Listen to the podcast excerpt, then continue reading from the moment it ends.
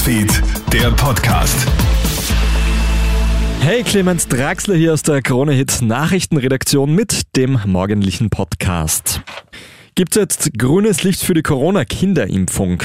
Heute wird die Europäische Arzneimittelbehörde EMA entscheiden, ob der Impfstoff von BioNTech Pfizer auch für die 5- bis 11-Jährigen zugelassen wird. Es wäre in der EU die erste Zulassung eines Corona-Impfstoffs für diese Altersgruppe. Laut heimischen Expertinnen und Experten aber eine längst überfällige Entscheidung. Man soll seine Kinder unbedingt impfen lassen, empfiehlt Kinderarzt Kurt Vitalm. Leute, die dagegen sind, sollen sich einmal auf einer Intensivstation anschauen, wenn Kinder Atemnot haben, die an dieser Erkrankung leiden und dann beatmet werden müssen. Das ist das Schrecklichste, was es gibt, das sehen zu müssen. Das Fahrdienstunternehmen Uber bietet Impfwilligen jetzt kostenlose Fahrten an. Wer zu einem Impfzentrum fährt und von dort wieder nach Hause, muss für die Taxifahrten nichts bezahlen.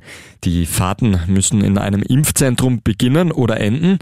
Das Angebot gilt bis zum 25. Dezember. Wenn du diese Freifahrten in Anspruch nehmen möchtest, musst du in der Uber-App den Code Impfen jetzt eingeben. In Russland herrschen gerade verzweifelte Bemühungen, die NGO Memorial zu retten. Der oberste Gerichtshof Russlands beschäftigt sich heute mit der Auflösung. Im Hintergrund dürfte der russische Geheimdienst die Fäden ziehen.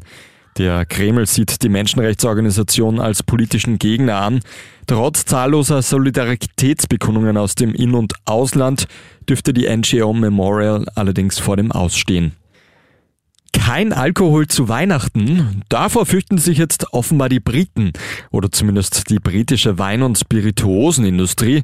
In Großbritannien gibt es derzeit nämlich einen großen Mangel an Lkw-FahrerInnen. Bereits jetzt würde es zu großen Verzögerungen kommen. Die Forderung an die britische Regierung lautet daher jetzt dringend Maßnahmen zu ergreifen.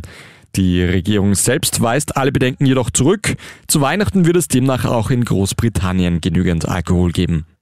Das war der Kronit Nachrichten-Podcast für heute, Donnerstag früh. Ein weiteres Update, das kriegst du dann von meinem Kollegen Matthias Klammer am Nachmittag. Einen schönen Tag noch.